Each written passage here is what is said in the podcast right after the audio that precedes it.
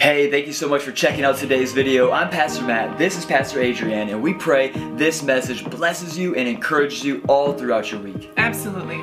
For any more information on how to be praying with us or to become a part of our community or to give, please head on over to takeovergr.com. I was saying they don't usually give me this mic. It's always the, the singing one, so it's a little different. But how are you guys doing? Good? Yeah. Staying cool? No?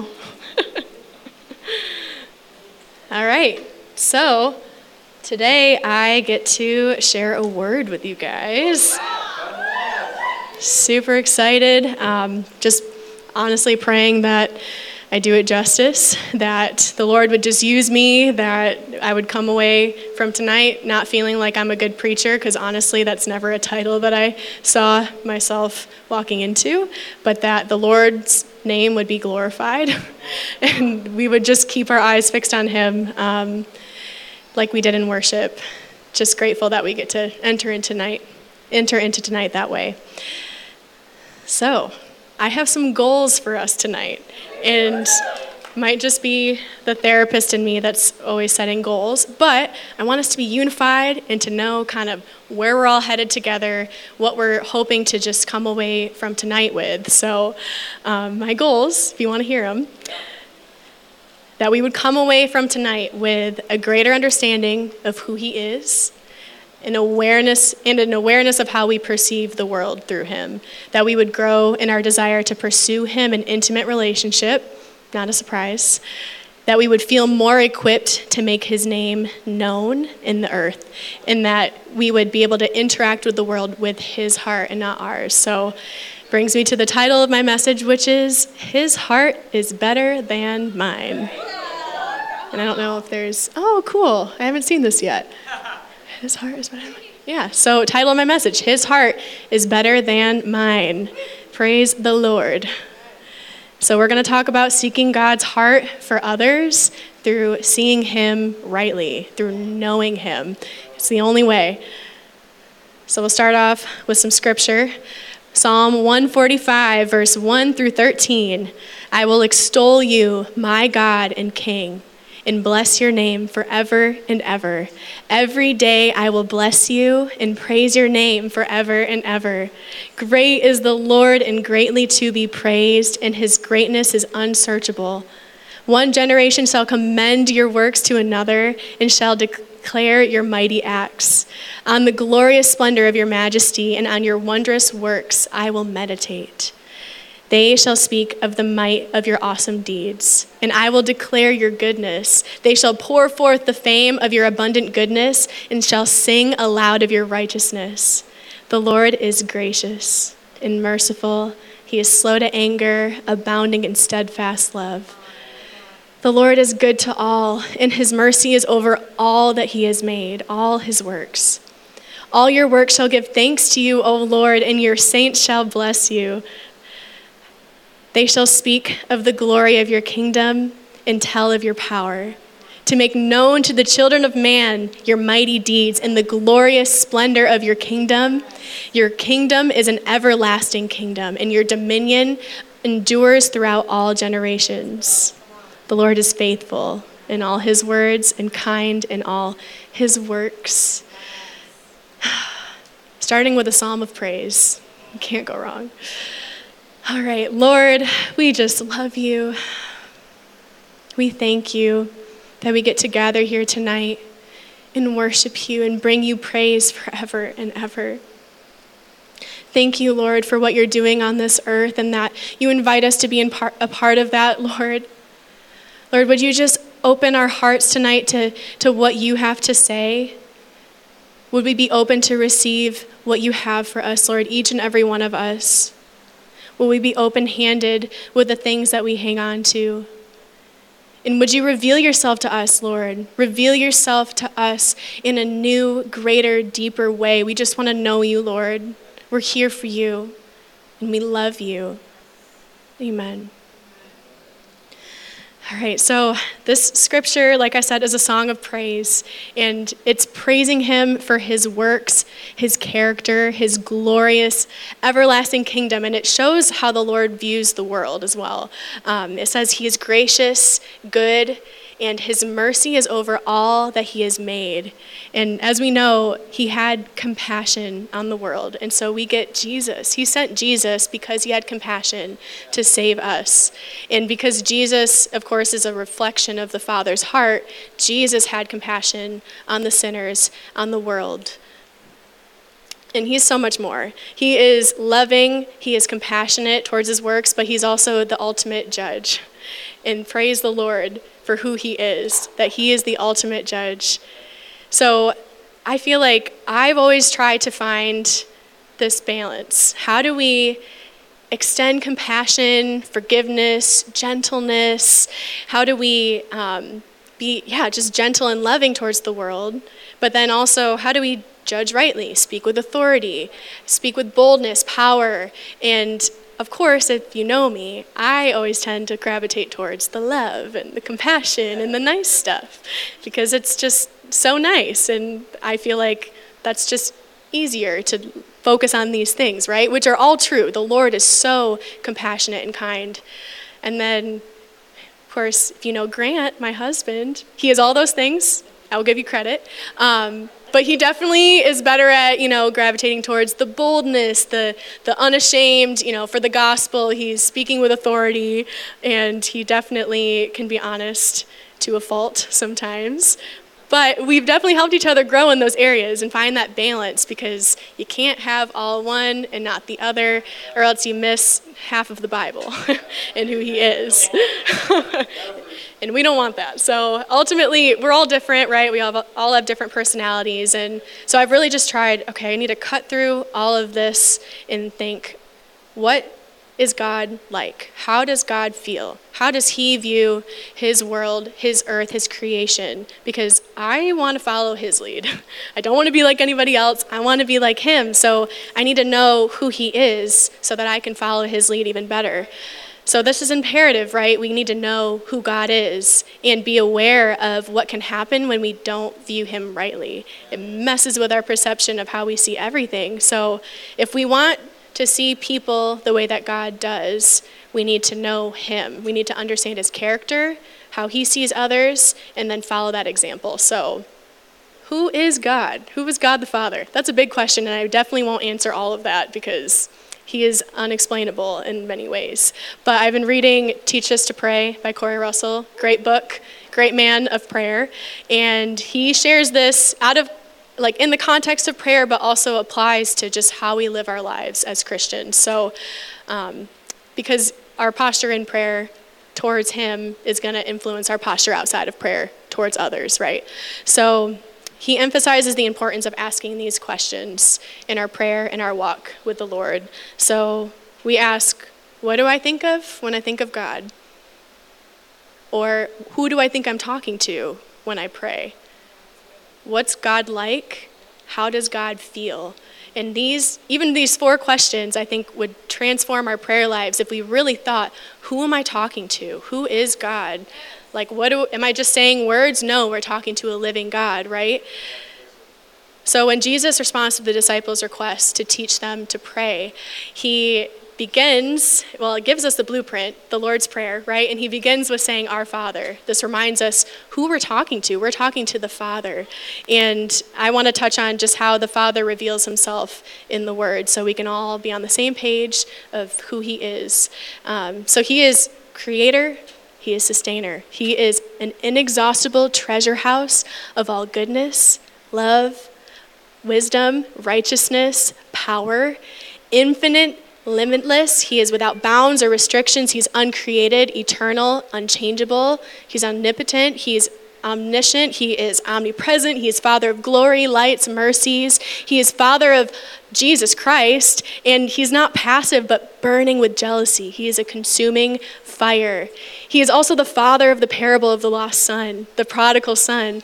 And if you don't know, it's he sees his son while he's a great way off and he has compassion on him. He runs to him with open arms. He loves his son and is just grateful for his return back to the father. That's the father's heart. And he also openly declares his affection over his sons, his daughters. The father is joyful, he's righteous, holy, good, just, kind. He's merciful, he's compassionate, and he's patient. And so much more. This is a very short list, but just this is who God is. We need to know who God is. Who are we talking to? Who are we trying to be like?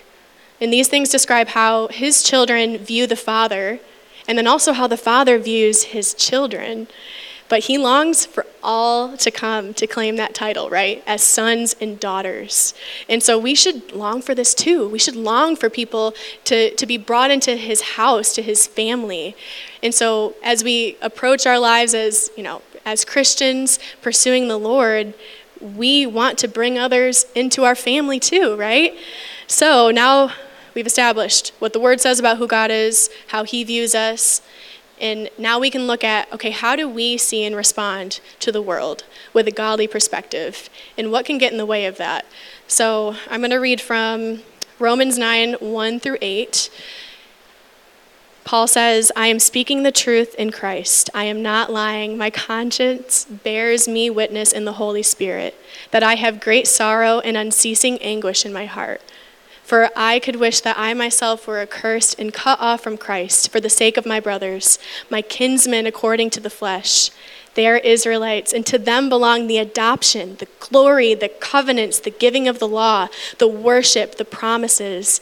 To them belong the patriarchs, and from their race, according to the flesh, is the Christ, who is God over all, blessed forever. Amen. But it is not as though the word of God has failed, because we know his word does not fail, it is perfect, right? For not all who are descended from Israel belong to Israel, and not all are children of Abraham because they are his offspring. But through Isaac shall your offspring be named. This means that it is not the children of the flesh who are the children of God, but the children of the promise are counted as offspring. So I read that just thinking of okay, Paul's perspective. He ex- is experiencing great sorrow and unceasing anguish as he's witnessing his, his brothers actually abandoning the promises and the salvation that Jesus offers. And it seriously just breaks his heart. It rips him up inside. He feels so strongly, he will literally cut himself off from Christ for the sake of his brothers because he just knows the goodness of the Lord. And I feel like this is relatable in a lot of ways as we are looking at the world and seeing so many denying Jesus, denying the, the good news, or even taking the beautiful gospel and modifying it to fit what they want. And it just is crazy to see. And we feel these, these strong emotions and reactions sometimes when we see this because we're like, hey, this is for you too. Don't you know? Don't you know the good news?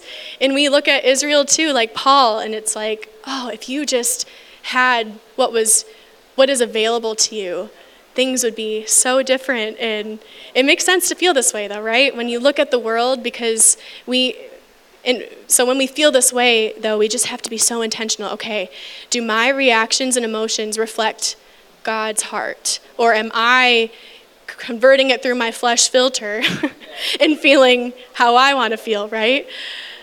So, I want to talk about some of the things that can get in the way of this. So, we need to take a look at where does our response come from?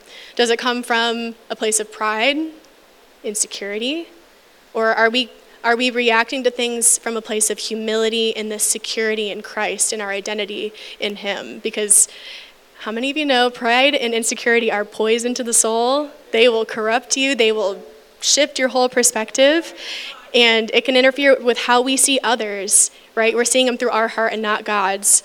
So, talking about humility, Bible talks about it all the time. Be humble, be humble, be like Jesus. And so we need to seek humility. The Bible says it over and over again. It must be important. Um, with uncompromising faith, though, humility doesn't mean passivity right? So, humility does not mean passivity. So, we need to be humble, seeking humility, but with uncompromising faith. So we look to Jesus because he is the perfect example for it all. Um, Philippians 2 5 through 8 says, In your relationship with one another, have the same mindset as Christ Jesus, who, being in very nature God, did not consider equality with God something to be used to his own advantage. Rather, he made himself nothing by taking the very nature of a servant, being made in human likeness, and being found in appearance as a man. He humbled himself by becoming obedient to death, even death on a cross.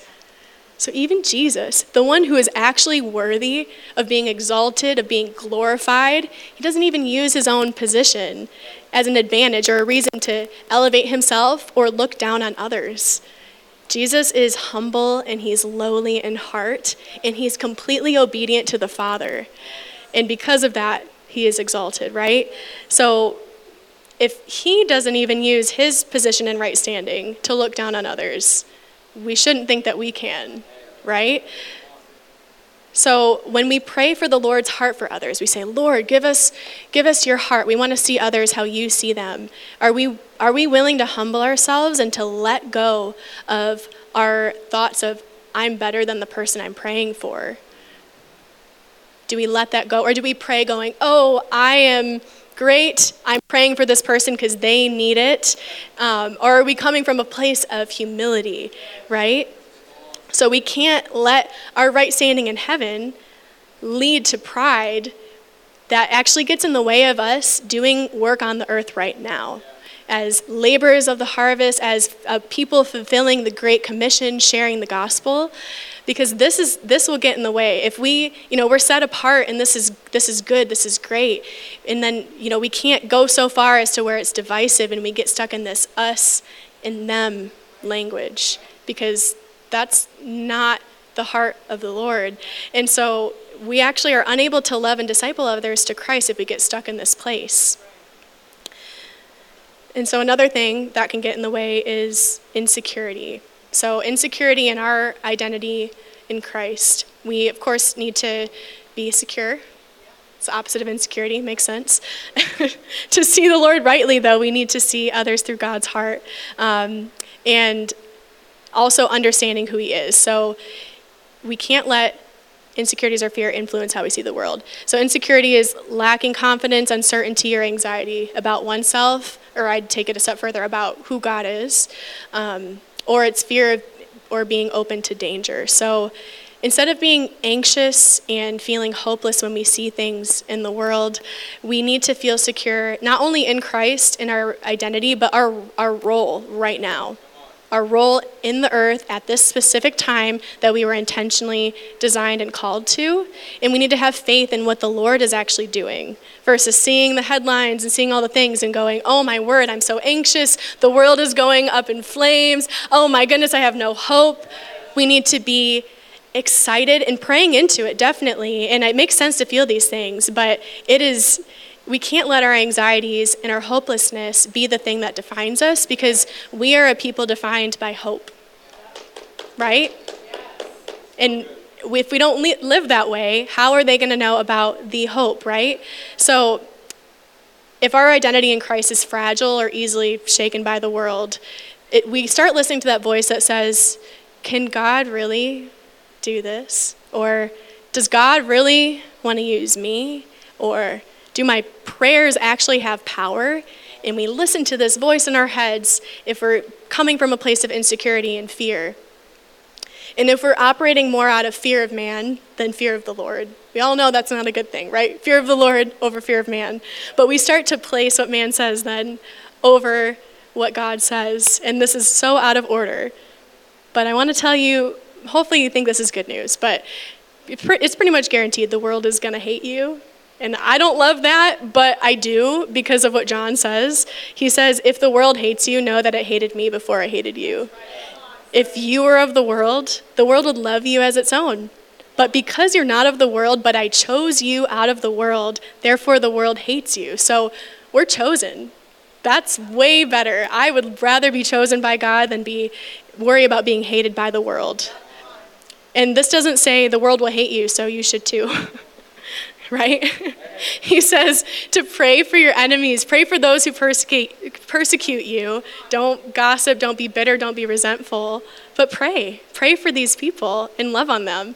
Um, so when you see these things, and we ask ourselves, we go to the Lord, okay, is my reaction and judgment coming from one of these places? Pride, insecurity, fear. And does my response reflect his heart? So just a constant checking in.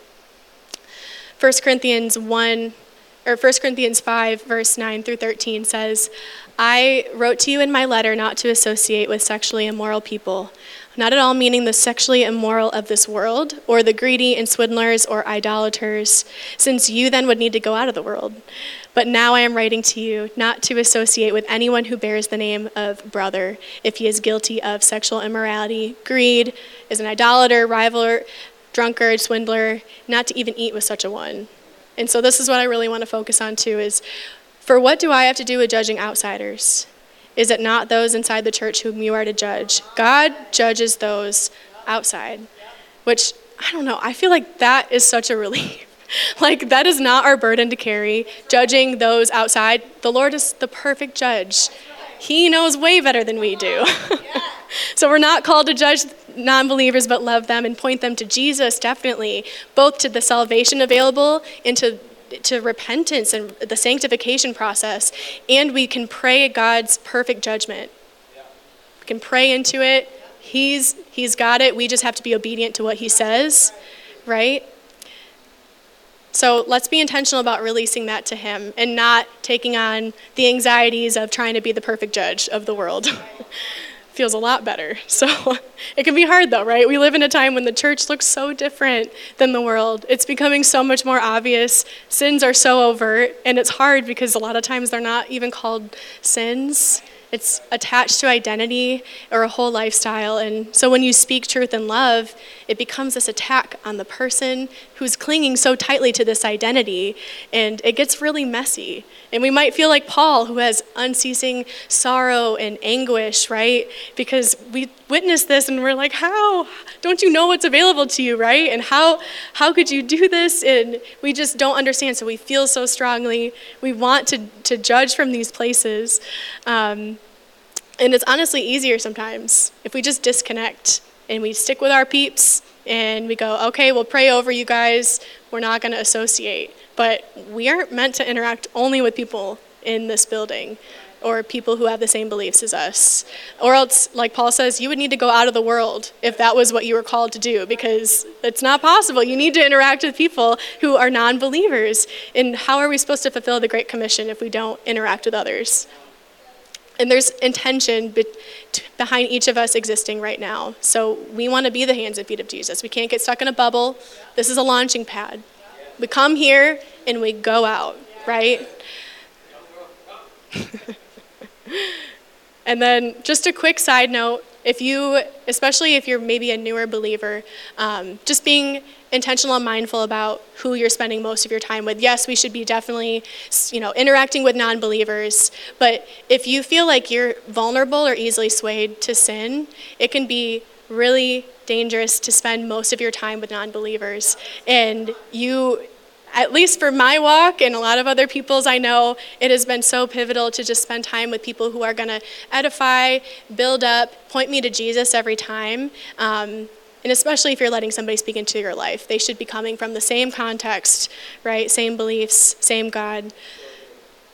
So, we have no business casting judgment on outsiders. But how do we then carry the Father's heart? How do we view others through his heart if that peace isn't necessarily ours for the non believers? So I want to focus on compassion, understanding. Things, you know, I love those things, but that's not why I'm focusing on it, because the Bible says so. Um, so, not just as humans, though, understanding humans, but as humans seeking to understand others through God's eyes and heart, like we've been saying. So, Psalm 180 or Psalm 145 verse 8 through 9 says, "The Lord is gracious and merciful, slow to anger, abounding in steadfast love. The Lord is good to all, and his mercy is over all that he has made." So this is who the Lord is. Like the parable of the prodigal son, the father had compassion, right? Even just a glimpse of the son returning, he was welcoming him with open arms. He was so excited, and he wasn't holding back because of, ooh, I don't know, you've done some things. He was just excited that he was coming back into the arms of the Father. So we also look at Jesus too, who is fully man, fully God. And we look, okay, how did Jesus respond to the world? How did the word instruct us to respond to the world? And all throughout the Bible, we see, regardless of somebody's history, Jesus still says, Follow me. You see, even just his disciples, all the things that they had done, he says, Follow me. He doesn't say, But do these things and then follow me. He says, Follow me first. And then Jesus still died for all, right? And he didn't speak of sinners with disgust or judgment or in a way of like disbelief at how somebody could ever do what they did or how they could decide to live this way, but he actually speaks from a place of fully, even so painfully understanding the hold of the enemy, the lies that they're believing, the circumstances that they came from. And he says, Come, your sins have been forgiven. He knows these things and he understands so deeply. Having compassion and seeking understanding doesn't mean compromise, like we said, and it also doesn't mean acceptance of what's going on in the world. It doesn't mean avoiding speaking truth out of fear of man. It's connection. Understanding is connection. And Jesus uses connection with people all the time. Um, it's an open door connection, right?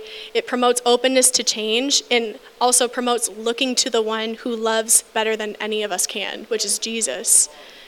And some ways, seeking understanding when you're talking to another person can actually help pull the veil for them. They might not even see the lies that they're believing, but if you talk to these people, you don't just stay in the church, you talk to people and you try to understand, okay, you're so close. Like we might believe really similar things, but what's that lie that you're believing?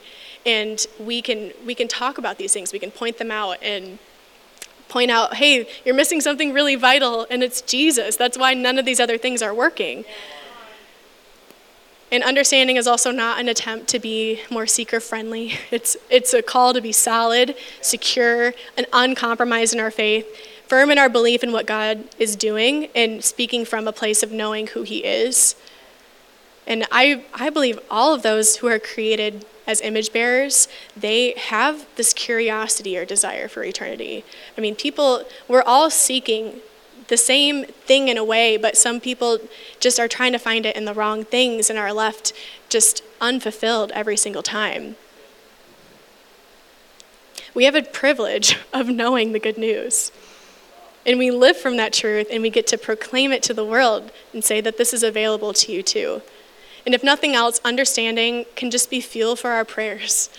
We have specific prayer points when we know exactly the lie that somebody is believing, and we can use like literally use what we learn in conversation and connection as fuel for intercession.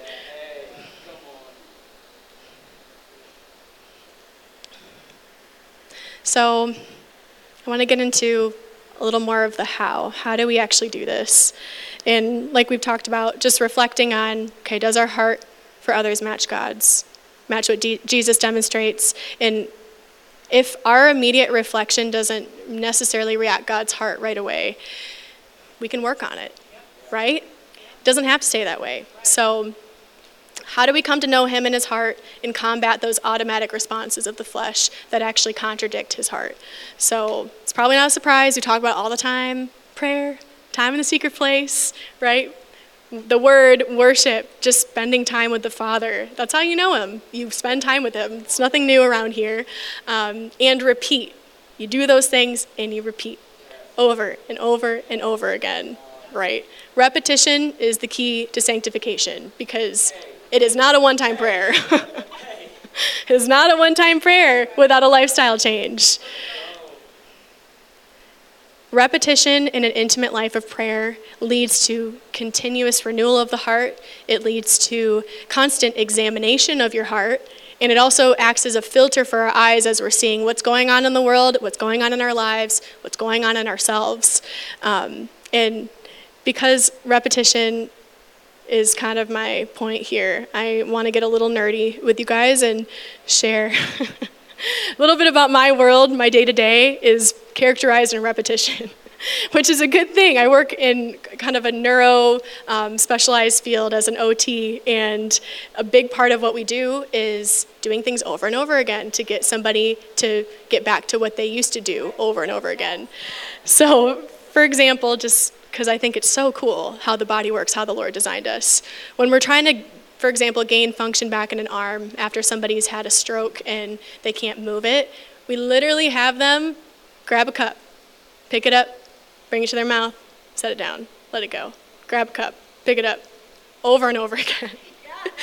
because the brain is like, oh, we've done this before. We know this. It is easier to fall back into these familiar, repetitive things than it is to try something new that is unfamiliar, especially if your arm's not working right already. So our bodies are cool, and this can be a good thing, right? If we're always drawn back to the thing we've done, the thing we've known.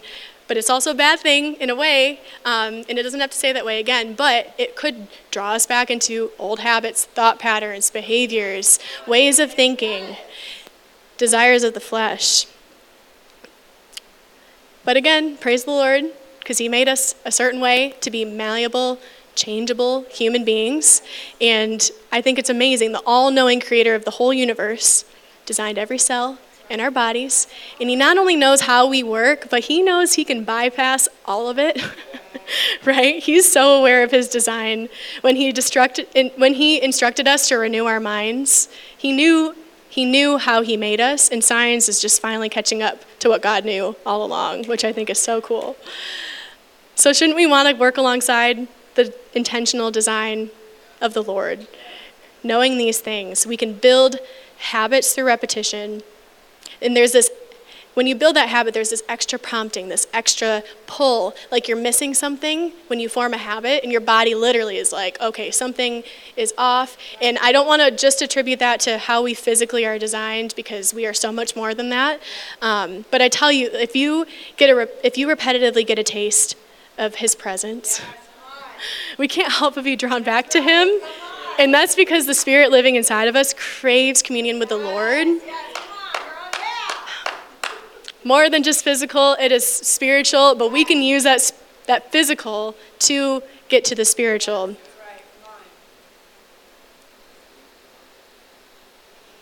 So, as we develop these habits, we become more in tune to the Holy Spirit, to Holy Spirit's voice.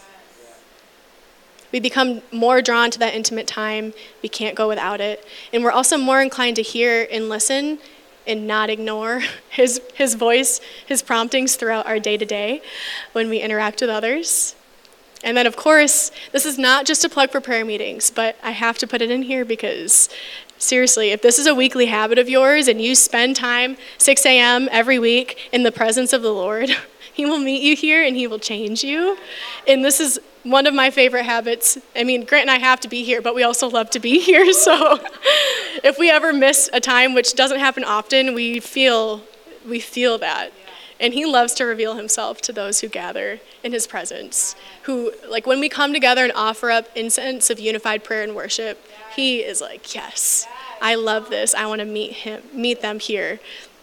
So what if these things are our response to the world? A church loving prayer and worship. This is what we're going after. We've been going after it, and I'm assuming that we're going to keep going after it this summer.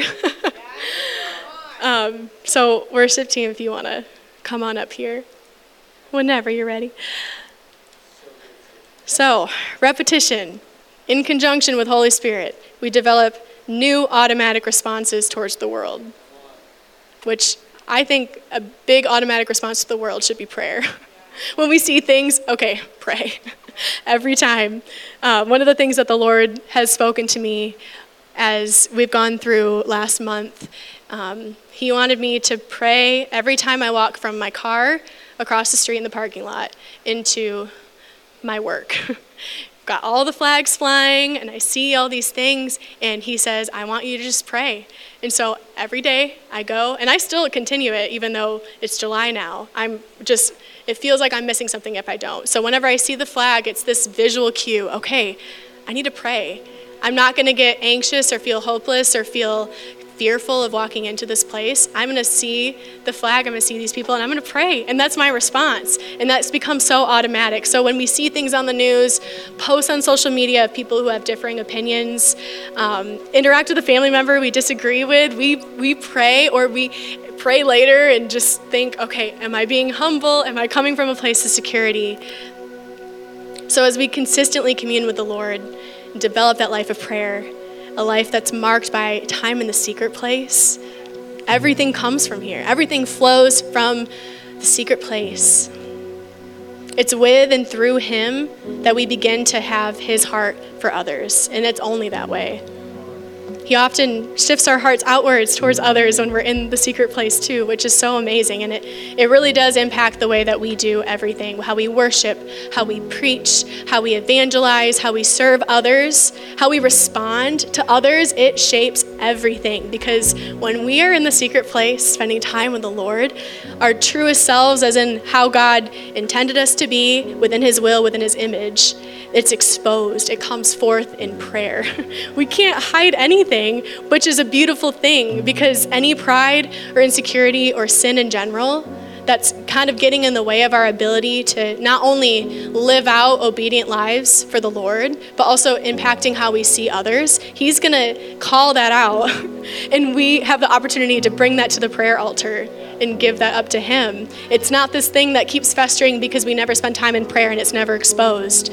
We spend that time repetitively and it never stays. He reveals himself to those who seek him, and knowing him equals seeing others with his heart. Prayer is the overflow of God's truth, his heart over our lives. When you spend this time, it's automatic that his truth literally flows from you as you're speaking to people as you're talking to, to non believers, it's this automatic response of not only prayer, but just His truth as you know Him and spend time with Him and grow in intimacy. When we understand who He is, we develop a holy perspective that we filter everything else through. Psalm 145 says, Every day I will bless you and praise your name forever and ever. And on the glorious splendor of your majesty and on your wondrous works I will meditate. This means daily prayer and praise, meditation on who He is, what He's done. This changes us. And the cool thing is, He doesn't even need us to do these things, but He desires us. He calls us and He allows us to be a part of His works right now on the earth and what He's currently doing. He commands us to love others this way, to pray for them daily, to offer our lives unto the Lord for His glory over and over again, for His will to be done on this earth as it is in heaven. And when we're confronted with that craziness in the world, we can pray that our response would be like His that it would be like Jesus, that our, our heart would break for what breaks His, that a spirit of revelation would fall on the world, that curiosity would build, that Holy Spirit would nudge them towards Jesus, that their hearts would be open, and that lies would be exposed and confronted. So, my just call to action is let's just seek Him in the secret place, seek to know Him more intimately so we can under, interact with the world from a place of knowing Him. We pray for humility, for increased security, faith, for no fear, for just compassion, understanding, love, and that we would just glorify His name in everything that we do. Lord, we just love you. Thank you for what you're doing in this place with these people. Thank you for continuing to grow our hearts our desires for you, for prayer, for time in your presence and the secret place. Would you meet us there like you always do, Lord? Would you, would you peel back the veil? Would you show us anything that's getting in the way of us knowing you better through time with you in the secret place? Lord, we just pray over the world. We pray that your perfect judgment would be over the world and that you would use us how you see fit. Use us, Lord. We pray that your kingdom would come, your will would be done. We pray that we would come to just know you even better through just what you're doing right now. Lord, we pray against any fear, any pride, any insecurity. Would you make us humble and lowly in heart like Jesus? Lord, we just thank you. And we give you all the praise and all the glory. And it's in your name that we pray. Amen.